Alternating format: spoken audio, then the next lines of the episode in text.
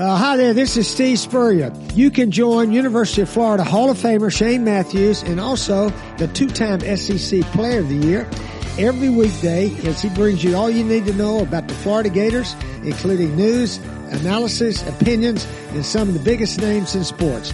You can find him on Spotify, Apple Podcasts, Google Podcasts, or wherever you listen to your favorite podcasts. Or you can watch him live at 8 a.m. on Facebook, YouTube, or Twitter. Good morning, folks. We are looking at you're looking live at Pod Up Matthews in the morning from the Crime Prevention Security System Studios. Large enough to serve you, small enough to care. It's Friday. We got JC, and then we have Jay Kip will take over uh, the second portion of today's program.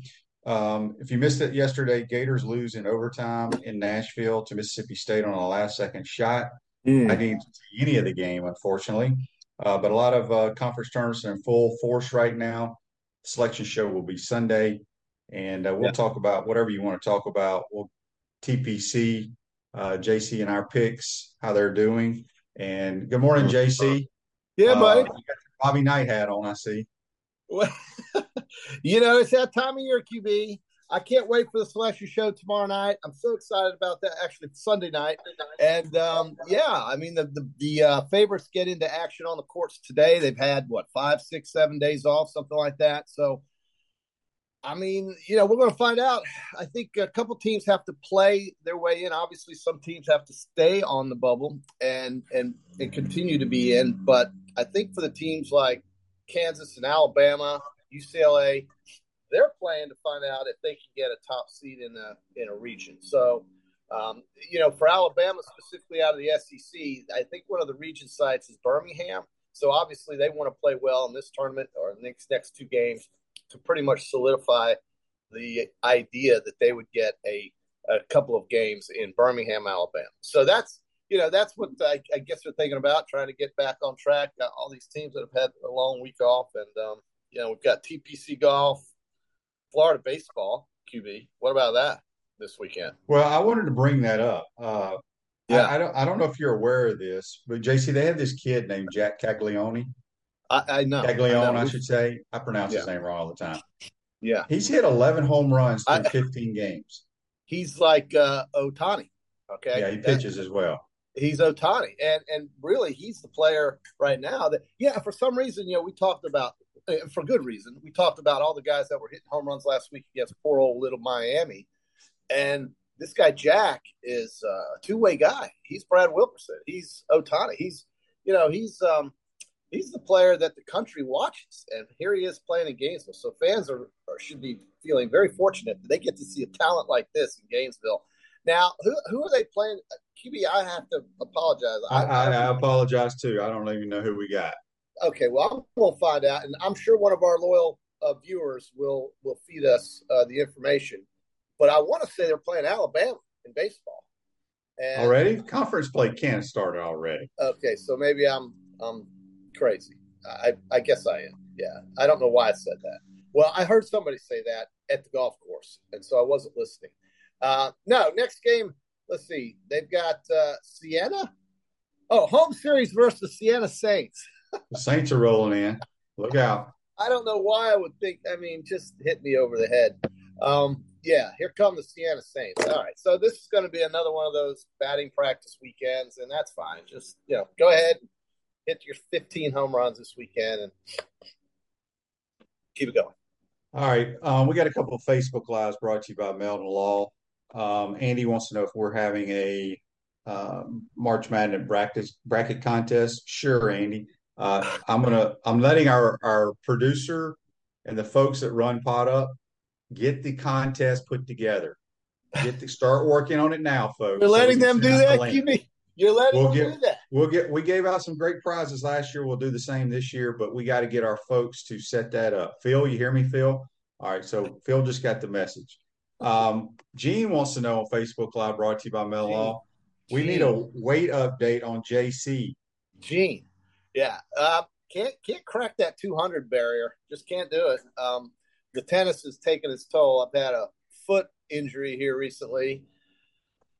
Man, it's tough being a two way athlete. I, although Gene, you know, maybe 30 years ago was a two way athlete. And here I am doing it now. I think he just uh, wanted to know what your weight was. Yeah, he's not think, asking about your athleticism. Well, but see, the athleticism is what cuts the weight, QB. It's like you got to stay active. You can't just sit on your butt all day. You got to do things, and so that's why I'm tying it all together here. And, and it's important that you stay active at this uh, in midlife. You know, QB you can't just sit up in a coach's box and look at a chart and look at the plays and say, "Oh, well, maybe we should run that." I mean, I get, maybe we I mean, should do this. Maybe we should do that. Um, are you in the market yeah. to buy or sell your home? Darlene Weeby, a realtor with Coldwell Banker, MMA Parish, provide you fast, friendly, reliable service. Give her a call today at 352 562 1411 to help your dreams come true. Uh, SEC tournament, as we said, gets in full force today. Gator season is over. They will likely be in the NIT.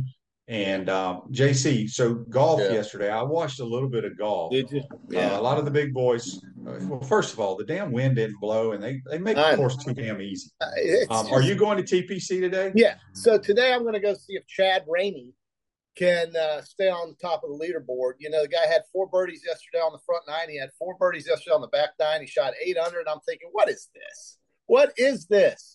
And uh, you know, obviously the pins were in the in the most prime, you know, easy spot, perhaps you would say, for the first round tournament like this. But a fifth major is getting, you know, I think some scores that you would.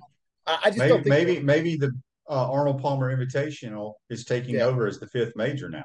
Well, I tell you, if you ask Paul Azinger, it's the hardest course on the on the tour right now, and the way they they set it up definitely challenge these guys. But my guy Viktor Hovland, who I had, uh, yeah. He's only two. Is only four back. He's four under. He's he's a uh, on a course like this. I think you, you, can get hot and just blow it up, um, but you can also have a couple of wayward shots that that really ruin your round.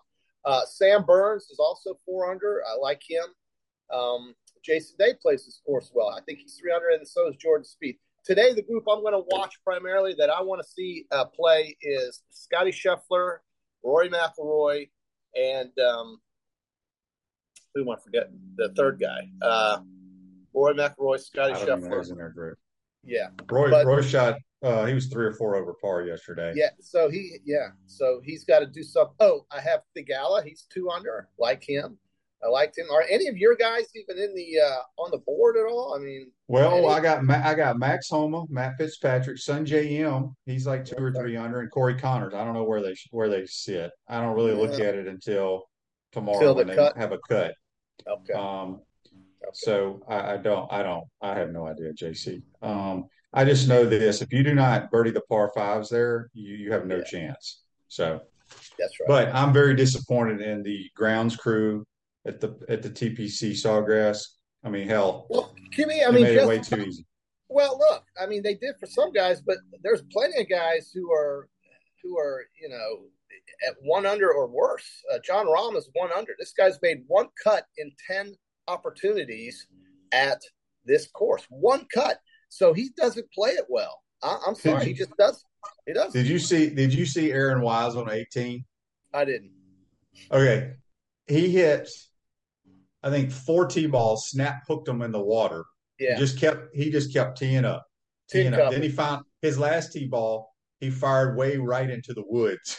it so, is the it is the hardest finishing hole. I want to say the hardest finishing hole in golf. What do you think? Uh, I mean, maybe on the regular, maybe on the regular tour. I mean, it depends. The wind's the key. If the wind isn't blowing, it's not that hard. He was just trying to cut the corner and he kept freaking yeah. snap hooking it. Yeah. Um, so anyway, yeah. we got a couple of texts on the Titan our text line. Josh from Mississippi says been super busy with work out of town and so so uh, this that and the other in 2023. But your show has kept me going. What's going on? Thanks for the great t- content. Well, thanks, Josh. Thanks for listening. I don't know about our our great content. Um, well, I at mean, this time of the year, you're sitting in the swamp. Okay, we come on every day in the morning. And uh, by the way, your guys, uh, you've got Conners at plus three, you've got Im at plus three, and you've got Fitzpatrick at plus three. Uh, you're you're you're struggling. Oh, you know what? That gummit. I thought I had Siwoo Kim. No, you said Sungjae Im, but Siwoo Kim I, is hell. They're all the same guy. That Gummit. Okay, I'm str- I'm I'm stuck with Sungjae then. But well, I, yeah. I wanted Si Woo because Si Woo plays plays that course good. Si Woo does. He's a, he's a former champion. How do you not know that? You, do know that. I know. I mean, He's yeah. who I wanted, but I got confused with my my South Koreans. Um, there was a hole in one yesterday. Did you see that? No, I did not. I forgot who had it, but somebody had a hole in one on 17. How about that, JC? Yeah. You know, everybody wants to make a big deal out of 17. QB, it's 142 yard par three. Come on. I don't understand why they make it so. I mean, why they think it's so hard. It's not, unless the wind is going across. It's not hard at all. If you have wind with you or if you have wind at you, it is easy. If the only way that hole becomes difficult is if, and people have told me this, is if you've got a left to right or right to left wind. That is well, it. you know, you know why it's us professionals. Yards. You know why we don't think it's very difficult. Why? Well, first, first of all, yes, they they try to if if if the pin is 142 yards, yeah, they're trying to hit the ball 142 yards within this certain area on the green, so their putt, uh, they you know they may want a right to left putt or a left to right putt we just get up there, get the yardage, right. and swing, JC, and try to hit it on the green. Yeah, the one yeah. time I played that hole, I've only played it once. I hit it in that dumb little bunker in the front, made a four. I did not get up and down, but um, yeah, I just, I guess, I guess it's dramatic because of the the uh, perceived pressure these guys might be on for the leaders, especially on Sunday and Saturday, to try to to try to make a move or to try to stay on top. But my God, it's it's 142 yards. So anyway, I it, it's an iconic hole. It is. It's the most famous hole, I guess you could say, in golf. Really, it's the most seen, but uh, it's where everybody stands. You know, your guy Ryan Riley or Ke- Kevin Riley or the singer uh, Riley. What's Riley Green? Riley Green gave a great concert right there on 17. They you were there? Him, no, but my friends went and they set oh, him up on he, he's he's unbelievably good. Well, so unbelievable Riley was set up on a stage. Check this out on the sidewalk that they walked, and the entire audience, including many golfers, were right there on the hill watching him perform. And yeah, I saw I saw videos of that. It's okay, uh, so they, you know they, they usually have a country uh, country artist for the uh, Military Appreciation Day every okay. year, and uh, yeah, Riley Green is if, if if we have any country music lovers out there and you don't know who Riley Green is, I suggest you go listen to Riley Green. So who's bigger? Is Riley Green bigger or Morgan Wallen? No, no, no, no. They're different. Look, Riley Green is a guy that opens up for Morgan Wallen. Okay. Riley Green is the guy that, that gets so on his bus and he goes to the college town. But he's I told you, he's a former quarterback at Jacksonville State University. Mm-hmm. He's working his way up there. But if you're if you're a true country music fan, you will know who Riley Green is. Uh, it takes one hit, dude. Just get him one He's hit. He's got one multiple hit. multiple hits, JC. I'm still waiting to hear like one of them. What? Give me the best song he sings. What's the name of it? Uh, the most popular my... one, "If Grandpa's Never Died." Okay, I'm going to listen to "Grandpa's Never Died" on my way. You'll be you'll be you'll be crying, JC. You'll be. I know how how emotional you get. Yeah. A, just when when you're driving over there, I don't know who you're driving with, but just tell them to shut the hell up and turn on Riley Green's uh, five or six songs. You'll like all of. He sings. He he's got another one about. Uh, I don't know the name of it. I, I don't know the names of songs, but he sang. He sings a song because his grandpa was a huge Alabama fan. Yeah. And it talks in this song. It talks about Alabama beating the hell out of Tennessee. So you will oh, like that song yeah. too. God, and that happens so many times. Okay, yeah. great. So yeah. now that now that we're part of the Riley Green fan club here, well, the country music station, and uh, we're we're doing great uh, reviews here. I, I, see. I need this kind of information. It's a two-hour drive to Green Cove Springs and some of these little places. I promise you, you listen to Riley Green, you will you will like his songs. But All Grandpa's right. Never Dies probably his uh, his uh, best one. Uh, okay. Andy has a question on here. He's like, y'all should quit talking about country music. He says, uh, Shane, how excited are you to coach Quinton Flowers? I mean, Quinton's been here for two days. I don't even know if he'll ever take a snap. Uh, what here's what people don't understand. Again, like I told you, we practice for an hour and forty minutes, and then that's it. There's there's nothing like JC. We need to go out and throw extra with you. Yeah. Or we need to go over this. You can't. It's uh It's it's crazy. And Quinton hadn't played in two or three years. Like I said, I have nothing to do with who we sign. Um, I have nothing to do with calling plays. I just relay plays in. All right, we got a text on the Titan MRI text line. It's from an anonymous texter. He says, "I love y'all's Peachland Dental picks. Oh yeah, sure. Can we get can we get JC's picks of who we should put money on before yeah. the NCAA tournament starts? Absolutely. And I'll tell you what, next week, good good text there. I like those kinds of texts. Uh, next week, well, well, Sunday when we watch the uh, selection show, we're going to know where who where you know everybody's playing and and who's in whose bracket and which bracket is harder and which bracket's easier. I'll be all over that next week on Monday and Wednesday and Friday. Uh, it starts on Thursday at twelve o'clock in the afternoon, and it goes. No, it start it starts on like Tuesday night. Well, Remember they got the okay. playing games. You're right. I, I don't. I don't even consider the playing games. You're right. It does. So for me, though, I'm a kind of more of a traditionalist. The Thursday day is is when it starts. These other teams are playing in because they have to. So I don't really care about them. They're going to get beat likely in the first round. Not necessarily, but likely. So uh, the first round for me, anyway, is on Thursday. But at any rate, we're gonna. You know, it goes on Thursday. It goes from the beginning of the day in that noontime hour all the way past midnight on Thursday and on Friday. It is basketball betting heaven. It is basketball watching heaven, and it is heaven. Okay. So those first two days are great, and we'll see some crazy thing happen. They'll storm the court, and it will have a huge upset. You can almost count on a five beating a twelve. It happens every year, and in this tournament this year, with all the very good teams, I think that are going to be in this tournament, uh, we're going to see more upsets than you think. So if you're getting a bracket, you you need to look at some teams that will upset higher seeds, and that happens quite a bit. But I think it's going to happen a lot this year. I think we're going to have a lot of lower seeds win. One of our loyal listeners, Lauren Meadows, says uh, the the first four crank up in his hometown. He's a Dayton Flyer.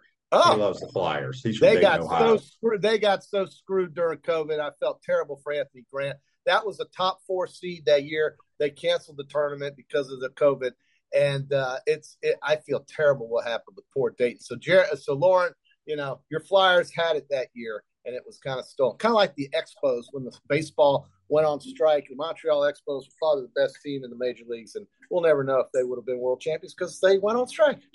Dan wants to know on Facebook Live brought to you by Mel Law if you're going to Biloxi, JC, for the NCAA tournament. Oh, what a great idea!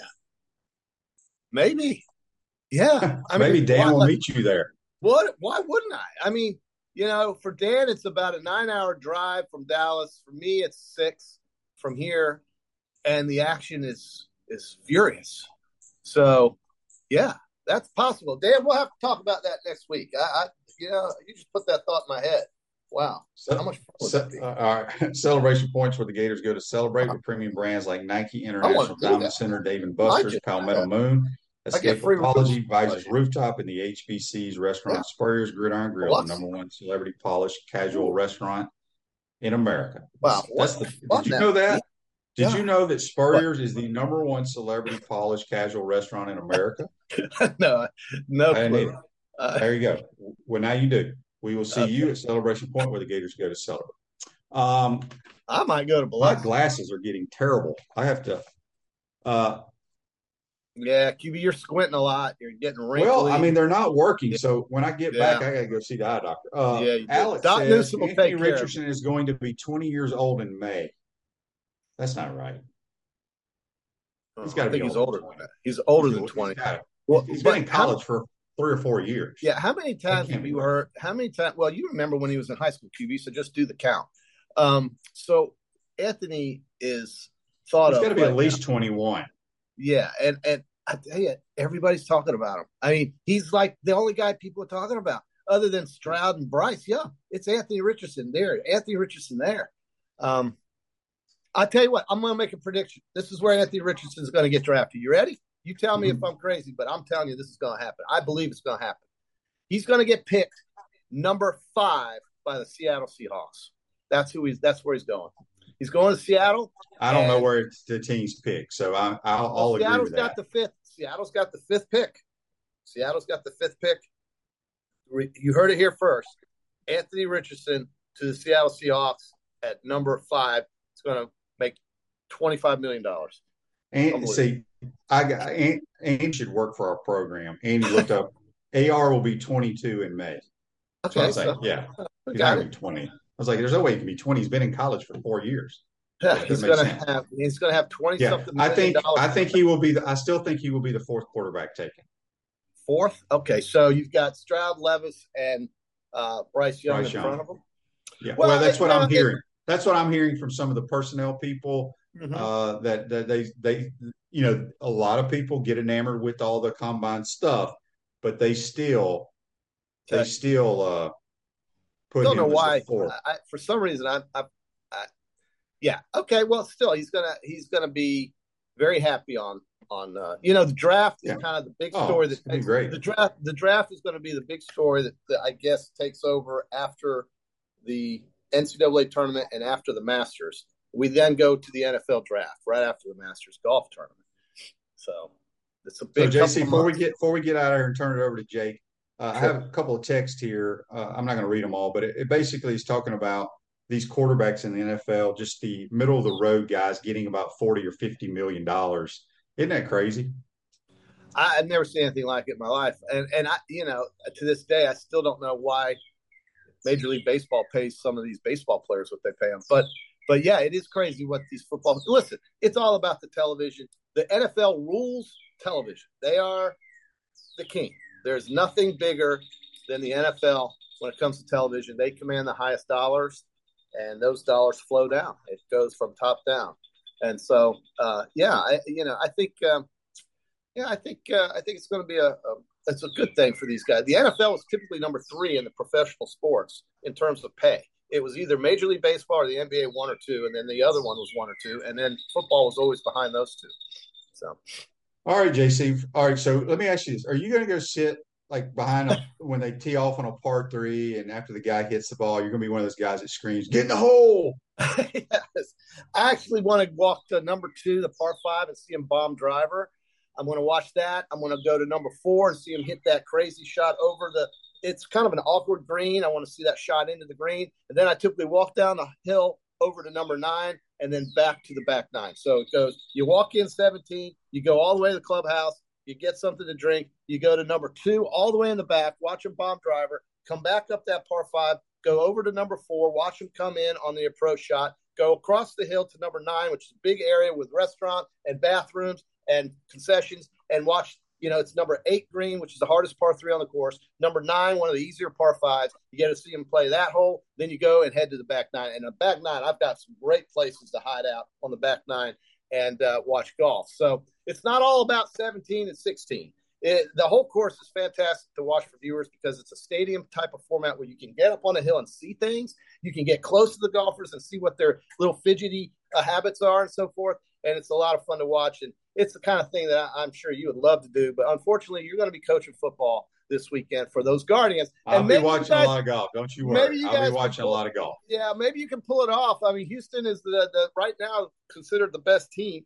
What a great upset this would be if the Guardians could shock the XFL world. Shock the world. Shock you know, the, the Roughnecks haven't left Houston. I mean, they played three straight home games. What kind of scheduling is that? It's ridiculous. I mean, now I'll tell you what, I don't know. All right, JC, have a great weekend. Um, be careful over there. Don't raise too much hell in the gallery. We'll see you Monday, guys. All right, that's JC Joyce on the Titan MRI Hotline. Going to take a time out. Turn this thing over to Jake Hitt. He'll be talking Gator sports. You're watching and listening to Potto Matthews in the morning from the Crime Prevention Security System Studios. We'll be right back. We want to take this moment to thank our sponsors who keep the show going and pay the bills. Our premium sponsors are Crime Prevention Security Systems, large enough to serve you, small enough to care. Titan MRI, Gainesville's only locally owned and operated MRI facility. Meldon Law, the only official injury and accident law attorneys of the Florida Gators. Peaceland Dental, Gator Nation's first choice for dentistry in Port Charlotte. Comfort Temp, comfort is our business, peace of mind is our promise. Campus USA Credit Union. QC Kinetics, Live pain free with QC Kinetics. Dave and Buster's. Eat, drink, play, and watch. Our gridiron sponsors are Auto ER, UF Bookstores, Celebration Point Town Center, Chris Doering Mortgage, Silverback Concrete Co., Ruse Ogre State Farm Insurance, Doreen Wibby, Realtor Coldwell Banker MM Parish. Our touchdown sponsors are Adams Ribs, Gator Dominoes, Celebrate Primary Care, Gator Bait Media, Okido America, Style Cuts, Ironwood Golf Course, Big Mills Cheesesteak, McDonald's of Gainesville, 84 Lumber, Tropical Smoothie Cafe, Avera and Smith, Dowling Signs, Baker's Sporting Goods, Silver Cube Billiards and Sports Bar. If you're interested in promoting your business on the show, call Freddie at 352 284 3733. If you like what we're doing here, make sure to follow us and support the businesses that support us. Hi, Steve Spurrier here. You know, making a reservation at my restaurant is easier than a Saturday afternoon homecoming game against Vandy. You don't have to call or email. Just go to spurriers.com, hit the reservation button, pick a date, number of guests, and a time. It's so simple, I can do it. In fact, I just did. Maybe I'll see you tonight.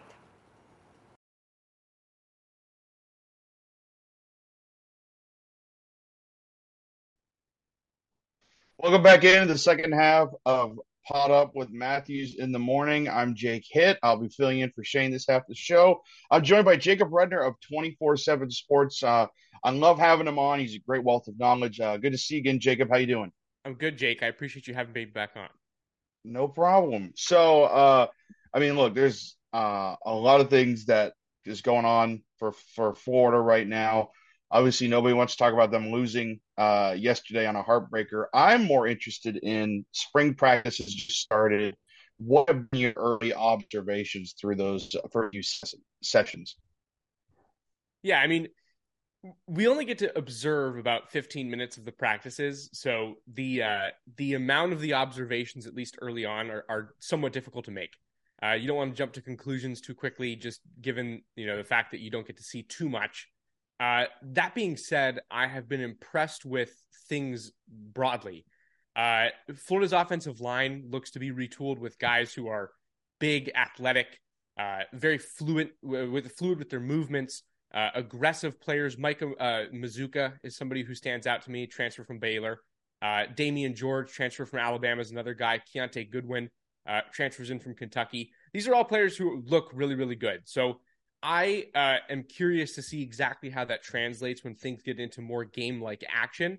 Uh, but I would say through three practices, two of which were in helmets only, uh, one of which was in helmets and shoulder pads only. Uh, I'm impressed with how Florida's offensive line looks. Uh, and then just broadly, I'm hearing some good things about guys like Andy Jean, uh, freshman wide receiver. Graham Mertz has gotten a lot of praise early on in spring practices. and so there are players who we've heard good things about so far, but again, it, it is very early. Yeah, I was going to ask you about Andy Jean. I, have seen just a lot of stuff about him, about his route running capabilities. Which, I mean, look, all they're doing is throwing routes on air in front of you guys. So there's got to be something to be said about being able to do that, like you know, in that setting. No, there is, uh, and, and I think it matters uh, to see how the quarterback and the receivers uh, are linking up to a certain degree, how things look in terms of uh, when the ball leaves the hand, does it appear that guys are on the same page? Are the routes sharp? Uh, are the hands good at the end of the catch? Is the throw good? Uh, but but those are fairly you know basic things that we would expect from players at this level of college, uh, especially uh, on air and practices. this is really a fine tuning thing that we're observing. I, I again though I you know you don't want to you don't want to jump to conclusions uh, based off of things like routes on air uh, or one on ones between offensive and defensive linemen, which might not even be at full speed. Uh, so, uh, you know, I think we'll be able to learn a lot more as, as, camp goes on in these brief observation windows that we're, we're allowed to have. But again, three practices is just not nearly enough really to have any conclusions. Uh, and again, it, it, college teams are required to spend the first two practices of any camp period in helmets only. Uh, then they have to transition to shells, which is helmets and shoulder pads before transitioning into full padded practices. Uh, that also contributes to making it somewhat difficult to have any, you know, too early takeaways because guys are required to practice at a certain speed with each stage. Uh, and, and, so again, it, it's early. It's very early. Yeah, of course. Uh, if anybody has any questions, feel free to leave them Facebook Live for for Jacob. Uh, Jacob, I, I am kind of curious about. Um, I mean, have you talked to any of the guys so far? Has there been any media availability for you?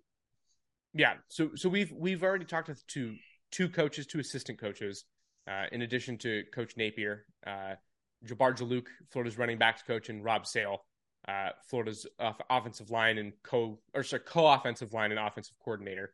Uh, everybody seems really happy with with the way that things are going so far. I think the big theme uh, in having talked now to a couple coaches, oh, and and strength and conditioning coach Mark Hocke uh, has also has also talked as well.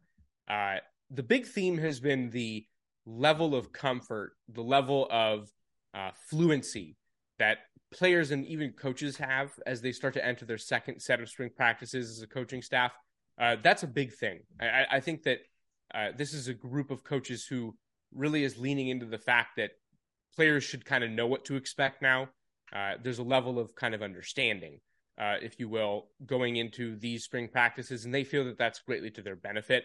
Uh, things like scheme aren't really a problem this spring. There's not a lot of uh, reteaching going on. Obviously, Florida has 39 new scholarship players.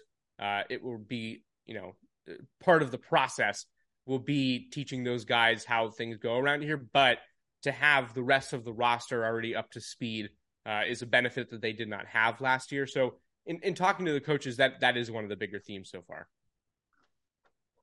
Right, and um, uh, yeah, the, the strength and conditioning I think is the biggest one because you know guys come in it, it, it, when new strength coaches come in. I feel like it's about kind of shocking guys to get them used to what those different coaches run. Now you can actually, like you said, build off of it and um sorry, you can build off of it and guys knowing guys come in knowing what to expect and that can make them go that much harder. They commit that much harder to the program. You know they're not trying to figure out where they they fit inside of it or how they're going to handle it. They know how they can do it and really attack it. Yeah there's no doubt about that. And, and i think that's what they're talking about is just uh, whether it be in the weight room guys knowing how a workout is expected to unfold uh, whether that be you know on the practice field when the when the pads are on uh, just knowing the intensity uh, the the workflow of a practice is really important and helpful. Uh, and, and and by the way, I should say that Florida does still have two scholarship quarterbacks who went through the system last year. So you have a new guy in Graham Mertz who still has to learn, uh, you know, the schemes and the way that things are supposed to operate from a day to day basis at Florida. And granted, there have been a lot of people who have said that he's learned quite quickly. But to have two quarterbacks in Max Brown and Jack Miller who do know the workflow, who do know the process at Florida. Uh, like Billy Napier told myself and, and Graham Hall, uh, the Swamp 247 uh, crew, uh, he told us that that's really important to have two quarterbacks who are, are ready to go, uh, who understand exactly what needs to happen. Uh, that assists and goes a very long way in making sure that practices run smoothly and making sure that guys are able to, you know, learn and acclimate to their environment uh, when they have guys around them who are experienced. So I think that is really to Florida's benefit this year for sure. Uh, uh, Joseph wants to know uh, any takeaways with the new defensive coordinator Austin Armstrong. Can you feel any intensity from that? Uh, it, it, so that's actually a really good question. I, I am going to broaden the question out to talk about Austin Armstrong, but as well Russ Callaway, uh, who is expected to be announced as Florida's new tight ends coach one of the things that has stood out to me and several other media members in our three practices of uh, very limited observation is that there is an energy change relative to what we observed in practices last year. Uh, Austin Armstrong is a louder, uh, you know, kind of more in your face style of coach. Uh, he's very involved, he's very vocal. Uh, and Russ Callaway is the same way. It's loud.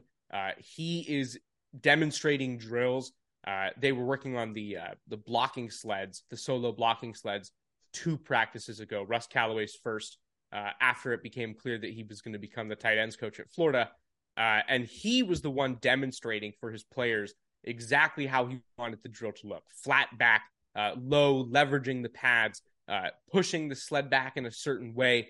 Foot movement had to, you know, be uh, very specifically done, and and it was such a loud, uh, you know really physical, involved demonstration from Russ Callaway. I was so impressed, and I, and I, I think that that's been the key difference between Callaway and Armstrong and Toney and Peagler. And that's not to say that Toney and Peagler were doing it wrong. It was just that their style was a lot different. Uh, I think that it could be a nice change of pace for Florida to have kind of that uh, louder, uh, authority type coach in both roles. Yeah, it kind of reminds you of uh, Scott Frost when he was when they were getting ready for Navy and he's running the triple option in practice against his players when they're going through walkthroughs and everything. I mean, I oh I, I think I really appreciate a coach who's who's not afraid to get out and demonstrate because that just helps communication and it helps get the message across a lot clearer than if you just tell them, hey, do this thing and tell them the steps to it. You show them, they can kind of visualize it a lot better and it gives them a chance to understand it and get it right the first time.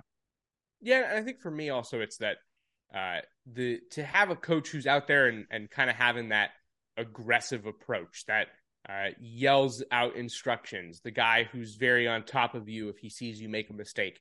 Uh, I, I, only see benefit to that. Really, I think that uh, there is something to be said for a coach who, who kind of goes about it with a with softer mannerisms uh, throughout practices. That can be helpful as well. Uh, there's there's key differences for me personally. Uh, I do believe that the the coaching style that Callaway and Armstrong bring to the table tends to, in my observations, get more out of the athletes uh, th- than the other does. and so I'm excited to see the results. I think that uh, Austin Armstrong is going to work a lot with Florida's safeties. How does that unit perform relative to last year? Uh, how do Florida's tight ends perform relative to last year? And I think that tight ends specifically are a great unit to be able to keep an eye on because there's hardly any change to it. Uh, Florida lost a couple players, certainly. Uh, only brings in Tony Livingston. The unit looks exactly pretty much the same as it did last year. It, the the variables don't have have not really changed other than the coach. So it'll be yeah. interesting to me to see exactly how the tight ends perform, uh, how much they're involved in Florida's offense from a passing perspective, and how successful they are in the run blocking game as well. Yeah, I am asking you. Um, can you see that them being more of a factor uh, this year compared to last year, just on the fact that they basically look the same in terms of that room? Yeah, I mean, I, I definitely think it's a possibility. I, I, there's there's no way to know right now. Yeah, uh, I I think that Florida's tight ends, uh, Billy Napier is a guy who likes to get them involved. He he loves 12 personnel stats. Uh, that's that's one running back and two tight ends for those of you who are unfamiliar. Uh, he, he went to that a ton at Louisiana. We saw quite a bit of it last year as well. Uh, it, it tight end involvement in an offense doesn't necessarily mean catching the ball every other play. Uh, it, it is a blocking thing. Uh, it's a pass protection thing. Uh, it's such a dynamic position that I do think that there's more ways than just catching the ball and racking up receiving yards that Florida's tight ends can contribute. So, in that respect, I, I do think it could improve a great deal, and it kind of has to. Uh, of Florida's 21 players, just kind of off the top of my head, but of Florida's 21 players who recorded at least 200 offensive snaps last year, uh, all of Florida's tight ends ranked, I believe, just the bottom three of, of, of those 21 players in terms of offensive overall rating, according to Pro Football Focus. That needs to improve. Uh, Florida will need some more production out of that position. So I, I do think that there's not the, the, the bars is somewhat low after the first season, and I do anticipate some improvement. Sorry, I had myself muted to take a drink there. It's my fault. Uh, let me tell everybody about Ruse Ogra Insurance. Ruse Ogra State Farm Office is a team of dedicated insurance professionals to help life go right. With the right insurance options for you and your family, visit ograinsurance.com or call them at 352 240 1779. Uh, Jacob, you're not just taking time to cover the Gators uh, out at the practice facility for football, but you're also spending plenty of time at Condron Ballpark. Uh, the Gators have their last non-conference weekend series before they started up against uh, Alabama in SEC play. Uh, what have you liked about this non-conference stretch for them so far? Man, I, I, think you got to start with the offense. Uh, this is a team that has scored at its worst six runs uh, in a game. That was a game that Florida lost, scoring six runs. Six runs is going to get you a lot of wins uh, in, in, most games. Uh, the offense is so, so dominant. I think that Florida has hitters one through nine who look about as good uh, as anybody in that respective batting order position in the country. So I'm talking Florida has is competitive at least for the best nine hole hitter in the nation. Florida is competitive for the best seven hole hitter in the nation. Uh, they are offensively so streamlined, so mature in their approach. Uh, the power that this team has is is pretty much unparalleled. They're on pace to absolutely shatter the single season home run record for the program. Uh, guys like Jac Caglianone are among the most impressive players I've seen at the college level. Period. Uh, a great pitcher, leads the nation with 11 home runs. Uh, Wyatt Langford is on track to be a top five overall pick in uh, this year's upcoming MLB draft. Uh, just just such an impressive uh, lineup that that has been assembled for this team. Uh, the starting rotation stands out to me over the weekends. Florida has guys who I think could truly start on Friday nights for almost any other team in the country. Uh, and, and, then, of course, you know, just I'm running through the whole thing here. Uh, bullpen has been the, the biggest concern for this group. But granted, just with the strength of the team in the other two areas I just mentioned, this looks like a squad that has the potential to make a really deep run uh, into the NCAA postseason. Yeah, that bullpen's been a really touchy issue for for, for Florida. Um, and Sully was a little bit hesitant to start getting at him a little bit, but uh, he, he, I think he's come out and said, "Look, we just have to pitch better coming out of the bullpen." Uh, and you know, I've seen it to where the team is just completely. They put one guy in, and it just completely snowballs from there. There's no guy who can really kind of put the fire out for them. There is no fireman, even though Karsten Finvold warms up to the Lil Wayne song. Um, so that is something that I think must be driving Sully insane because everything else seems to be working well for them, especially on defense. Defense last two years has been kind of an issue with errors, um, especially guys like Josh Rivera who would kind of take his at bats out to the, the field with him and he'd commit an error or two uh, throughout the game if he wasn't hitting well and he's shown a lot of maturity in that. And you know he's really stepped up being a leader. And he's even though he was one for nine i think against miami he was still playing great defense even was keyed in on a, a big double play that got them out of an inning on sunday. But the bullpen would hopefully this can be a time that the gators can kind of work on that because Siena is not good. They're two and ten. I mean how do you do you see this being just a couple of run rules and head on to SEC play. Yeah, I mean this is this is one of those series that's probably going to be pretty ugly uh, for Florida's opponent. But but I don't know that it's about you know whether or not Florida's going to win this series. It, it's obvious that Florida's if Florida doesn't sweep, it would be a surprise. Uh, but but this is kind of an opportunity for Florida to just continue to to trot arms out there, uh, get guys work off the mound. We mentioned the bullpen. Uh, they are off to a good start this week. They obviously need to see more from them. But uh, Kevin O'Sullivan was pleased with the way the majority of the guys threw uh, in Florida's 18 11 win over FAU on Tuesday. Uh, obviously, Florida's arms were great. Uh, Tyler Nesbitt and Philip Abner on Wednesday, throwing eight shutout innings, just two hits uh, in an 11 0 victory. But now is the time to kind of capitalize on that momentum. Florida feels good about where the team is headed uh, from a pitching perspective after two midweek games against Florida Atlantic keep that momentum going now against a team like Siena. Uh, get your starting pitchers in there, six innings, get them out, uh, throw your bullpen in there, see what happens. That is a very valuable thing to have. Uh, and then Florida has one more game against UNF, so uh, that is that is also another one of those opportunities to really test guys out out of the bullpen before you face Alabama next Thursday. Right. Uh, I'll tell you about Comfort Temp really quick. Uh, comfort temp, comfort is their business. Peace of mind is their promise.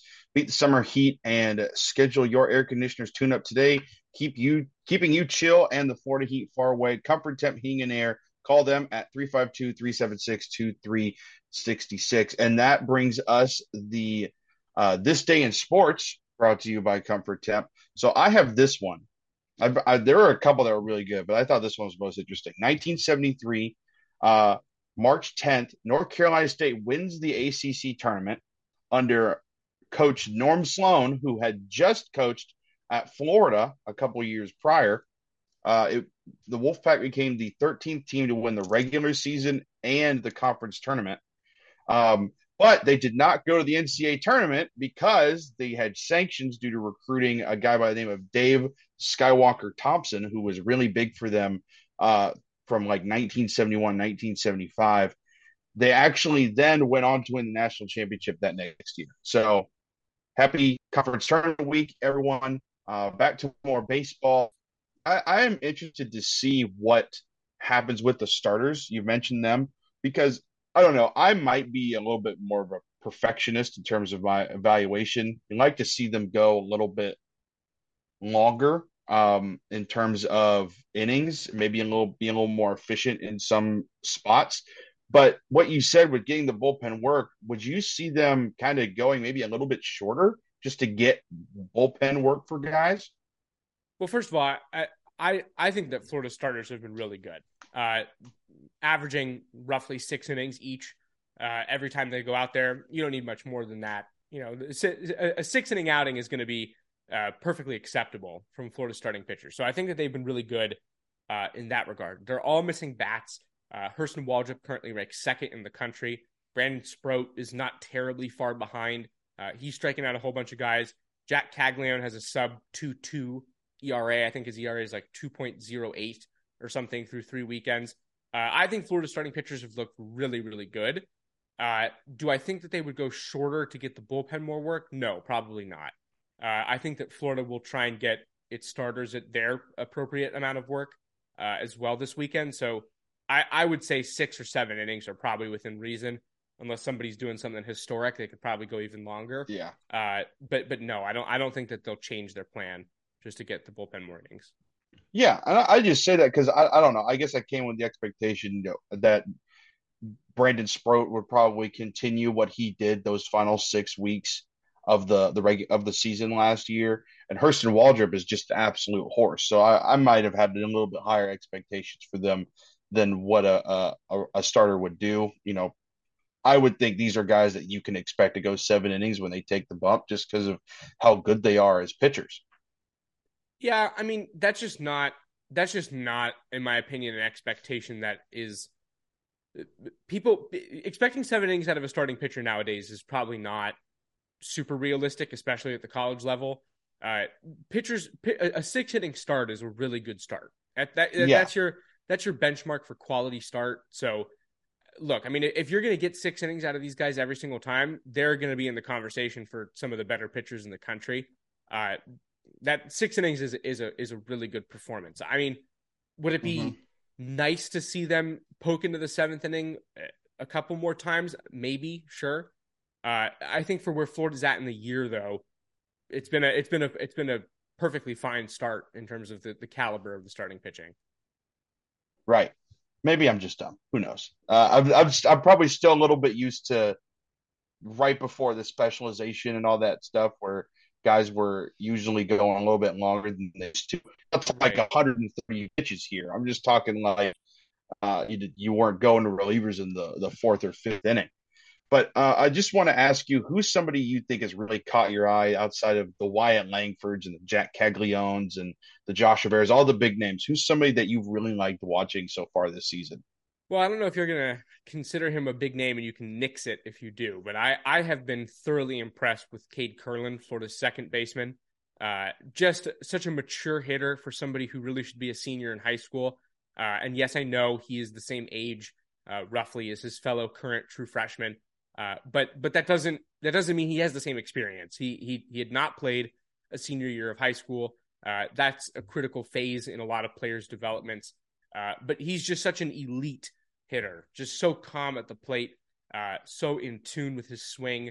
Uh, th- this is a guy who's really impressed me. His defense is very good, uh, but but he's already hitting leadoff for Florida. So I I am that that's definitely the person who I think has stood out to me the most. Besides, you know, your big Wyatt Langfords and why you know Jac Caglianones, Josh Rivera. I, I, I would probably give it to Cade Kurland. Excuse me. And yeah, it, right. And it feels like when Mikey Robertson kind of went down, that that really gave him a super big chance to step up in the lineup. It, it certainly did. I mean, it, Mikey Robertson was the uh, projected leadoff hitter for this Florida team. Uh, he suffered a minor knee injury against Cincinnati in the Friday night game. wasn't able to play the next three games. Uh, Florida promotes uh, Cade Kurland into its leadoff spot. I believe he was hitting sixth before he moved up to first uh, and is doing super great, hitting over 400. Uh, he's got five bombs on the year. Uh, he, I, he's ha- he's reached base, I believe, in every single game of the season so far. uh, that he's participated in, including the one time he had a, a pinch hit walk was his lone plate appearance of a contest. Uh, this is a guy who is appearing to be somebody who's really going to be special uh, at Florida and beyond. So a great addition by Kevin O'Sullivan uh, speaks to his ability to recruit so well. And and yes, as somebody who is clearly taking advantage of an opportunity. Yeah, uh, those, those Berkeley Prep kids. I mean, Berkeley Prep's produced all kinds of athletes. Nelson Agholor is actually an alumnus of that school down there uh, in Tampa. So, I mean, with this weekend, do you think you're going to see some guys maybe you know like a you know Cade Kurland obviously is taking advantage of his, but do you see some other guys maybe getting an opportunity this weekend just because of the nature of the opponent? Maybe. Uh, I, I think I think Kevin O'Sullivan's kind of of the mind right now that he's working on fine tuning the the lineup and the rotation and the bullpen uh, uh, for guys who are really going to be out there consistently throughout the remainder of the season. So I just don't think it's his style to calibrate, you know, maybe I should put in some guys who are deeper reserves in the starting lineup. That's not how Kevin O'Sullivan rolls. Kevin O'Sullivan uh, treats every opponent as if it's the hardest opponent he's faced. Uh, I expect Florida's starting pitchers to have no, you know, new limits to how far they can go into the ball game or what it is they can do. Uh, I expect Florida to use its top relievers when it comes time to go to the bullpen. I expect the team's top lineup to be out there uh, when they announce the starting lineup every day this weekend. Uh, I, I, just think that this is he views every single one of these series as uh, very important, very difficult. He said last week that there isn't a team in the state of Florida that you can't that you that you can just go about not taking seriously. Uh, he said if one mistake against a Florida university or college, uh, and and you're done. And so, yeah, I, I, would expect us to look exactly like the other weekends have so far. Now, obviously, that being uh, definitely the case on, I believe it was Tuesday night against FAU, where um, Nolan Schanuel had three bombs and all of them were absolute nukes. Yeah, he's. I mean, he's he's a legitimate Major League Baseball prospect. I think that's a guy who's going to get drafted. Uh, you know, could be in the top three rounds. He's probably one of the better uh, prospects out of FAU in, in a couple of years. So he he's a phenomenal hitter, and and that lineup is good too. I I I think FAU uh, on Tuesday impressed me in their ability to kind of hang with Florida from an offensive perspective, especially Schanuel. Uh, just a, a, really good swing, a lot of power, uh, and, and and you wouldn't maybe necessarily expect that from a team like FAU. So, uh, yes, like, like, Kevin O'Sullivan said, Florida teams uh, tend to have a, a, couple of players on those rosters who can who can hurt you, uh, and FAU certainly did that as well. Right. Uh, giving la- two two more reads here. if you've got knee pain uh, shoulder pain or hip pain or back pain that won't go away, you need to check out QC Kinetics for long lasting relief, not surgery, drugs, or downtime. Schedule your free consultation at qckinetics.com or QC Kinetics with locations in Ocala and now opening Gainesville, 352 400 4550. And then Peachland Dentistry is for you, Jacob. Gator's number one choice for dentistry in Port Charlotte and surrounding areas. Visit them at peachlanddental.com and join uh, JC and Shane for their Peachland Dentistry weekend picks. Hopefully, they made those in the first half of the show because I don't have any for you, um, Jacob. I will ask you for one pick though. Uh, who is going to win the men's SEC basketball tournament? Hmm, that's a good question. Uh, this isn't going to be a popular answer, but I'm going to go with Alabama. I think that, that that's a team that's just rolling. Uh, deep roster, very talented players, uh, several guys who I think can have a successful career at the NBA level. Uh, they're just they're just beating teams bad. So I, I I think I think the safe pick is Alabama. Uh, and if I were to give a fun pick, uh, did Vandy win? Did Vandy win? Have they played? I already? believe so. I gotta look. Yes, they play Kentucky tonight at nine. Okay, so uh, my fun pick will be Vanderbilt. They're hot, really hot. Jerry Stackhouse, co SEC Coach of the Year, uh, along with Buzz Williams, uh, just peaking at the right time here. If you want to, if you want to toss around that terminology, yeah, uh, definitely peaking at the right time. Uh, so my my safe pick, Bama. My uh, little more exciting upset pick will go Vandy. Yeah, that'd be great to see Stackhouse win it, and they go. They absolutely would solidify themselves going to the NCAA tournament by getting that automatic berth.